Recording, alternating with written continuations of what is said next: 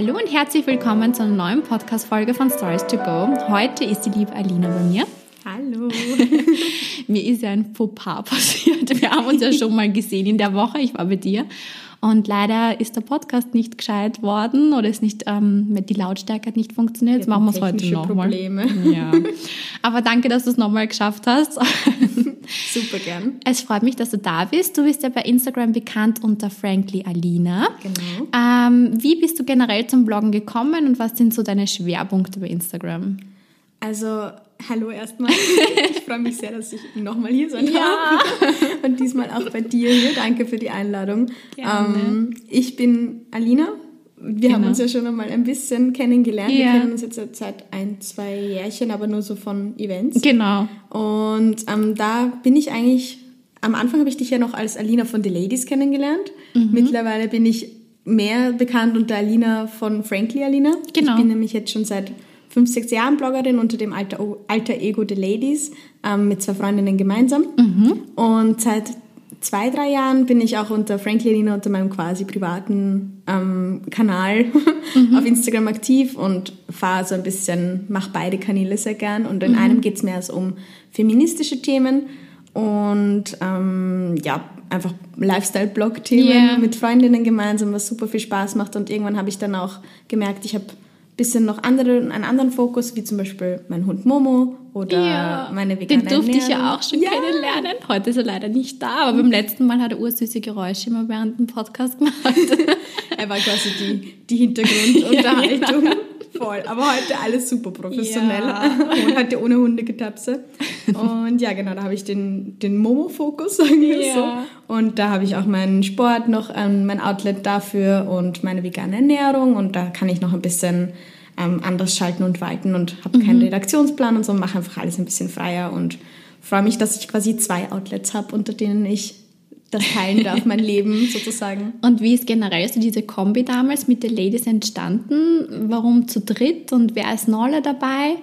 Also das sind meine Blogkolleginnen Nina und Marcia. Hallo, Shoutout an euch. Hi! ja, das sind eigentlich ganz, ganz liebe Freundinnen von mir und wir haben uns damals, Nina kenne ich schon ewig lange, also die habe ich gar nicht kennengelernt irgendwie, sondern die war irgendwie immer schon da, aus der Schule noch. Immer schon da. Ja, voll. Also sie ist in mein Leben getreten, als wir 15, 14, 15 waren und ist dann nicht mehr gegangen, was mich sehr freut. Also ist immer auch heute Sehr noch schön. eine meiner besten Freundinnen.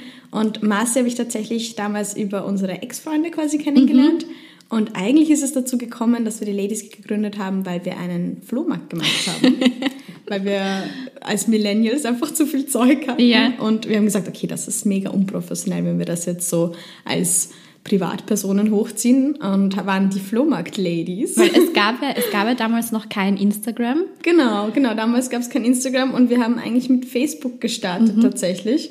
Und dann haben wir einen Blog gegründet, weil wir gesagt haben, ja, zum Beispiel ich habe Publizistik studiert, die Nina ebenso, die Masse transkulturelle Kommunikation gemacht, das hat einfach super Wow. gepasst und wir haben gesagt, wir starten jetzt einen Blog so als Hobby und dann können wir das im Lebenslauf anführen. Und ja, da haben wir den, den Flohmarkt mit dieser Facebook-Seite hochgezogen, den Blog gestartet und irgendwann kam Instagram dazu und der Rest ist irgendwie Geschichte. Dann Und dann The Ladies. Genau, dann waren wir die Ladies ganz lange, sind immer noch die Ladies. Jetzt seit mittlerweile sechs Jahren, es hat sich viel getan. Wir sind jetzt ähm, mehr zum Magazin geworden.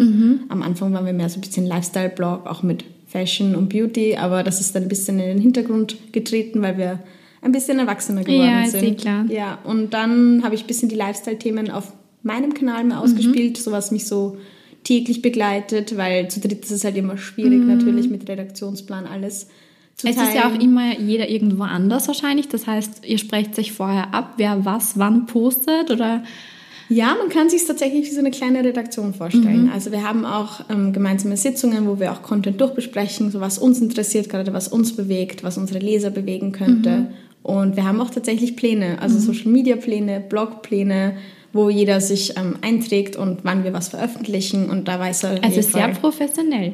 Ja, genau. Also wir probieren es zumindest. Und du ernährst dich ja auch vegan. Wie Mhm. ist es dazu gekommen? Seit wann? Und ähm, was haltet deine Familie davon? Also ich ernähre mich jetzt seit im April sind es fast vier Jahre. Also Wow. es ist schon, schon eine lange Zeit ja, jetzt das ist mittlerweile. sehr lange, ja. Es kommt mir gar nicht so lange vor. Eigentlich also. vor diesem Boom, wo fast jeder eigentlich so vegan leben wollte, hast mhm. du dich wahrscheinlich schon damit auseinandergesetzt. Ja, ich habe das Gefühl, es hat sich sogar in der kurzen Zeit quasi, wo ich jetzt vegan bin, so viel getan. Mhm. Also es war am Anfang nicht so einfach, ehrlich mhm. gesagt. Also vor vier Jahren war es, oder dreieinhalb Jahren mittlerweile, war es echt noch anders, als es jetzt mhm. ist. Jetzt sind, dieser Boom hat echt gut getan. Es gibt halt auch schon mehr Lebensmittel oder Alternativen mhm. dazu. Ja, voll. Also ich merke es total in Geschäften, ich merke es äh, in Restaurants, vor allem in mhm. Wien ist es eigentlich mega einfach. Alle Leute fragen mich immer, ob es nicht schwer ist, vegan zu mhm. sein.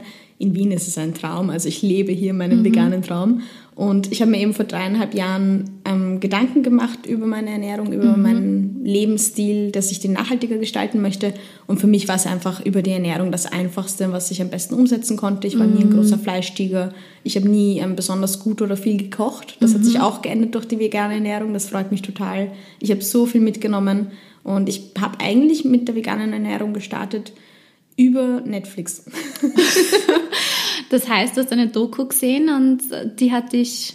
Hat mich total beeinflusst. Ich bin da wirklich, ich habe eigentlich mit einer Doku gestartet, mhm. mit Conspiracy. Ich weiß nicht, ob dir das was sagt. Nein. Das ist so Soll ich es mir anschauen? ja, es ist wirklich nicht, nicht schlimm, es ist einfach nur super informativ. Und ich habe mir danach nur gedacht, ja, das ergibt Sinn. Mhm. Und das mache ich jetzt. Und dann war ich von heute auf morgen eigentlich auf jeden Fall mal vegetarisch. Und dann, mhm. ich habe ein bisschen natürlich Eingewöhnungszeit, so ein halbes Jahr gebraucht, bis ich wirklich sagen konnte, okay, ich bin jetzt vegan. Ja und habe dann eben mit Netflix in diese Dokumentationsbubble in voll in die vegane Ernährung reingefunden und bin auch mittlerweile in Ernährung relativ fit. Ich bin eine ganz okaye Köchin, sag ich mal. Also ich koche total gerne. Ich lerne auch gerne neue Sachen und es hat wirklich so, so gut getan, diese Umstellung mhm. in meinem mhm. Leben. Und ja, für Aber mich ist was es so hält normal. deine Familie davon? ist es schwierig oder? Ja, ich habe am, am Anfang auf jeden Fall ein bisschen ähm, für Furore gesorgt, ja. auch für meine Familie, vor allem am Land, ja. also meine Familie mütterlicherseits. Da ist Fleisch halt sehr, sehr wichtig, oder? Mhm. Diese deftige Nahrung, damit man ja Energie hat, sagt man ja immer. Genau, das ist dieses traditionelle Verständnis irgendwie so, mhm. wenn es kein Fleisch gibt, ist nichts gescheit, so auf die Art. Genau. Aber ich habe halt bei meinen Eltern den totalen, also ich habe wirklich vollsten Respekt für meine Eltern, weil sie so aufgeschlossen waren dem gegenüber. Meine Mama musste am Anfang natürlich ein bisschen schlucken und mhm. umdenken. Aber mittlerweile essen meine so, Eltern was fast. Ich jetzt? Ja, es gibt nichts. Ja, so auf die Art. Also das ist meine Oma, aber meine Eltern essen mittlerweile fast nur vegan. Also Sehr cool. Das heißt, du hast sie auch zu einem äh, gesünderen Lebensweg eigentlich inspiriert. Voll. Also das Coole ist, sie waren immer schon relativ gesund, aber sie haben halt immer so die gleichen Sachen gemacht. Mhm. Also, dass man halt gewohnt war und so. Und dann dieses Vegane von mir, dieser Anstoß, mhm hat die so aus ihrer Bubble rausgebracht, dass sie neue Sachen ausprobiert haben. Und ja, das ist richtig, richtig schön zu sehen, wie meine Mama auch aufgeht ja. im veganen Kochen. Sehr cool. Ja, und meine Oma ist eben, dass da, wir arbeiten noch dran. wir arbeiten dran, okay. Genau.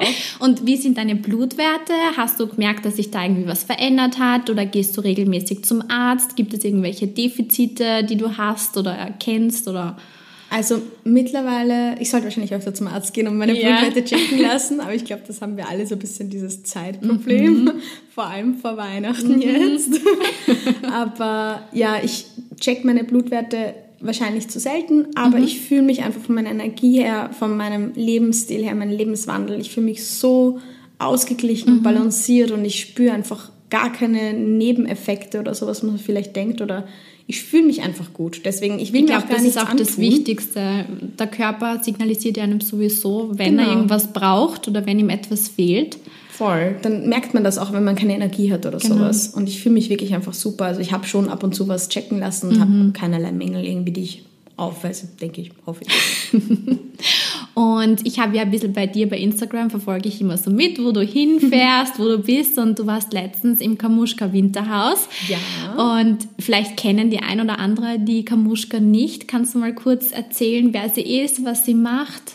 Ich war im Winterhaus von der Carmen, genau. Ja. Das ist, die ist bekannt unter Kamuschka äh, auf Instagram und ist eine genau. relativ große deutsche Bloggerin. Aber ich muss zugeben, ich kannte die Carmen bis zur quasi Anfrage vom ja. Winterhaus auch nicht wirklich. Ich okay. habe zwar einmal ähm, ein, zwei Mal auf ihr Profil geschaut, weil äh, ich natürlich den Filter irgendwie kenne. Ja, sie ist ja bekannt durch ihren Filter geworden. Voll, durch den Moody Up ist das. Genau. Und dann gibt es noch Coco.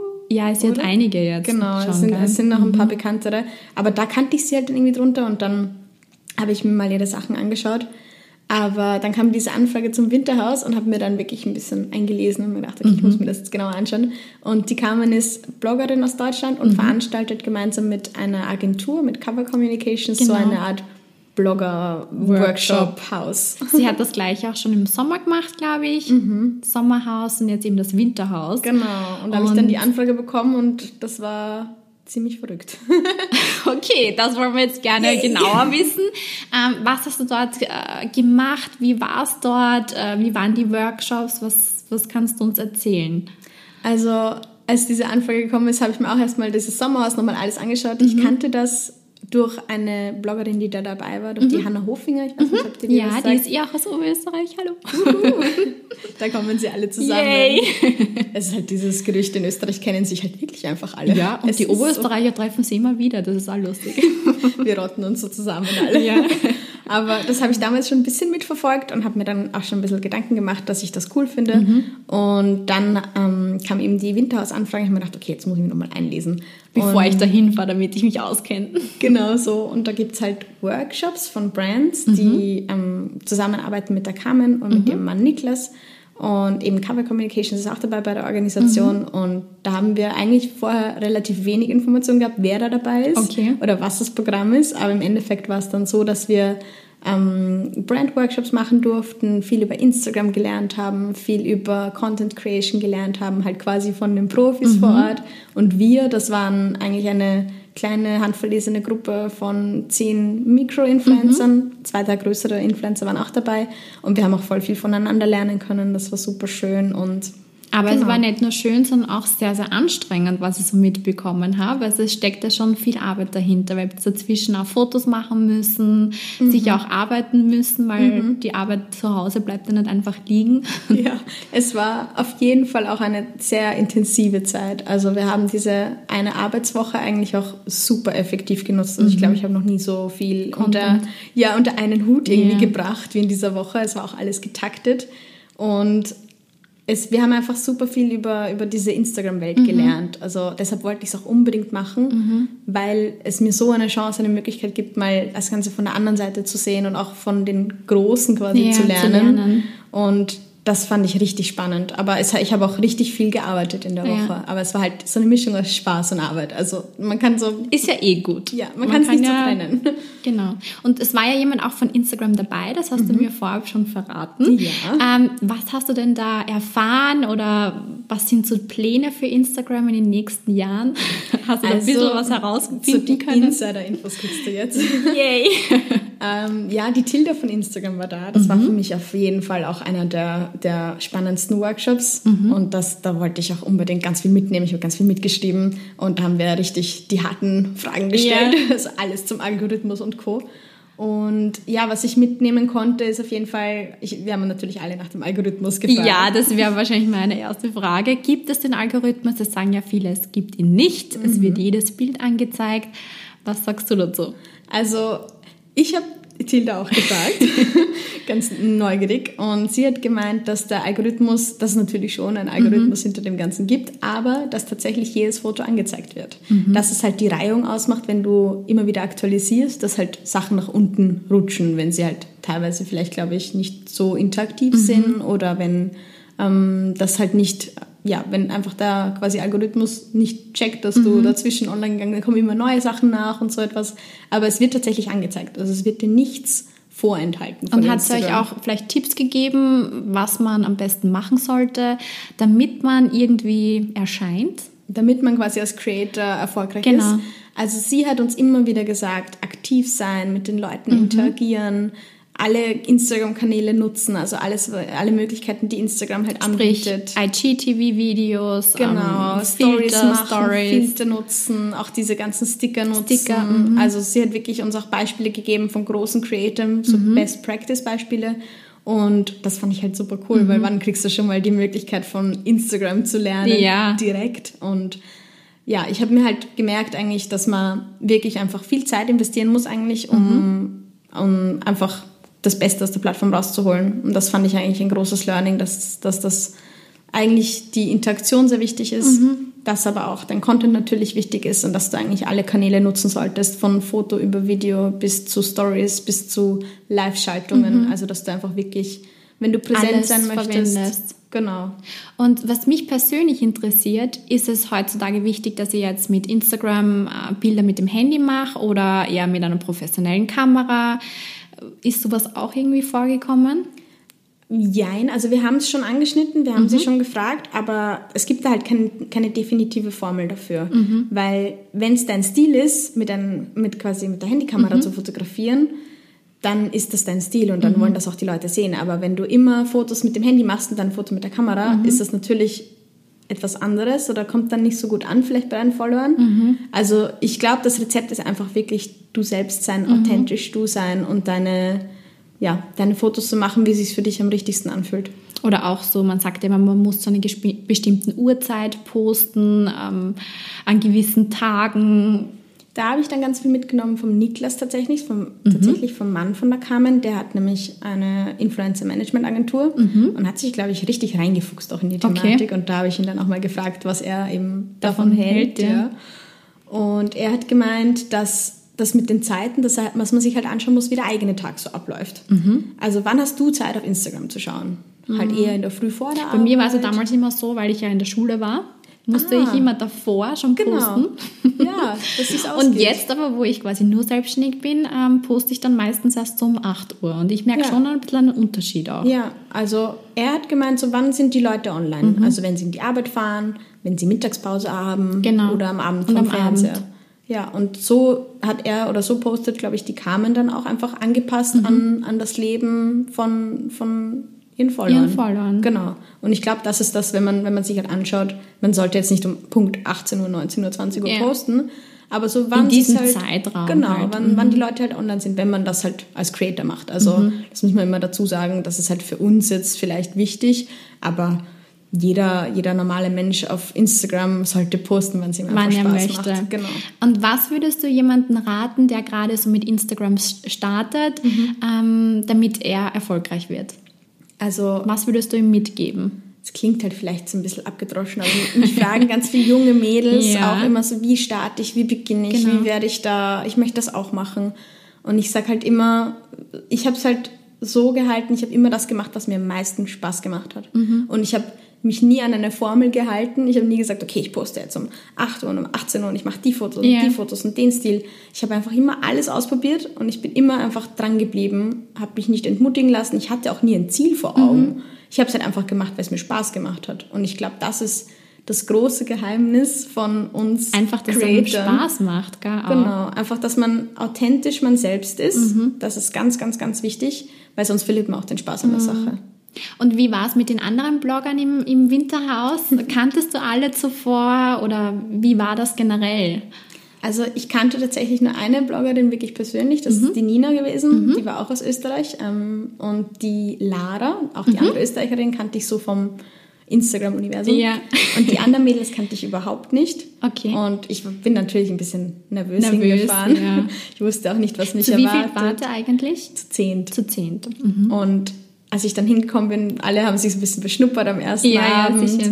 Aber wirklich ab Tag eins waren wir alle so eine nette Crew. Die Mädels waren so super Man lieb. baut halt dann auch eine Beziehung irgendwie auf, oder? Wenn man so viel Zeit miteinander verbringt und doch im gleichen Beruf ist. Mhm, Es ging total schnell. Es Ja. hat mich auch wirklich gewundert, wie schnell wir einfach richtige Homies waren. Man sieht ja das auch immer im Fernsehen, wenn so Stories irgendwie, so, was war jetzt Love Island zum Beispiel, Ja. was ich immer geschaut habe und da habe ich, hab ich mir gedacht, so, warum weinen die jetzt? Die kennen wenn sie ja noch gar nicht so ja. lange. es ist wirklich so, also nach dieser einen Woche, wir sind dann miteinander rumgekugelt auf Ja. irgendwelchen Couches und alle total verschmust miteinander, total vertraut und das geht einfach so schnell. Ja. Also ich kann das jetzt hundertprozentig, diese ganzen Love Island Topmodel-Geschichten, ich Nachvollziehen. kann das unterschreiben. Man wird einfach wie so eine kleine Mini-Familie Ja. in kürzester Zeit. Das ist richtig schön. Was war dein schönster Moment dort? Puh. Oder gab es einfach so viele oder denkst du dir, ach, das war einfach so ein schöner Moment und dafür bin ich so dankbar Ich glaube, ich brauche noch ein bisschen Zeit, um wirklich das zu verarbeiten? zu verarbeiten, was ich alles Mhm. erlebt habe. Und es waren einfach so viele Momente, so besonders, mhm. aber so knapp hintereinander, dass ich einfach noch nicht so irgendwie die Zeit hatte, das jetzt alles zu reflektieren. Aber da gibt es natürlich unsere Highlights wie, also den Helikopterflug werde ich ja, nie vergessen. Ja, das habe ich gesehen, oh mein in Gott. In meinem ganzen wow. Leben. Ich habe auch währenddessen, ich war einfach, ich hatte glaube ich die ganze Zeit meinen Mund einfach offen. ich habe mein Leben nicht gepackt. Das war schon, das war schon was ganz Besonderes. Das glaube ich. Ja, vielen lieben Dank, Alina, dass du aus dem Nähkästchen geplaudert hast. Sehr das hat mich so gefreut, dass du heute bei mir warst und dass wir den Podcast quasi zweimal aufgenommen haben. Das macht gar nichts. Da habe ich noch, noch mehr Zeit mit dir verbracht, was auch schön das war. Das freut mich. Vielen lieben Dank. Danke, dass du da warst. Sehr gerne.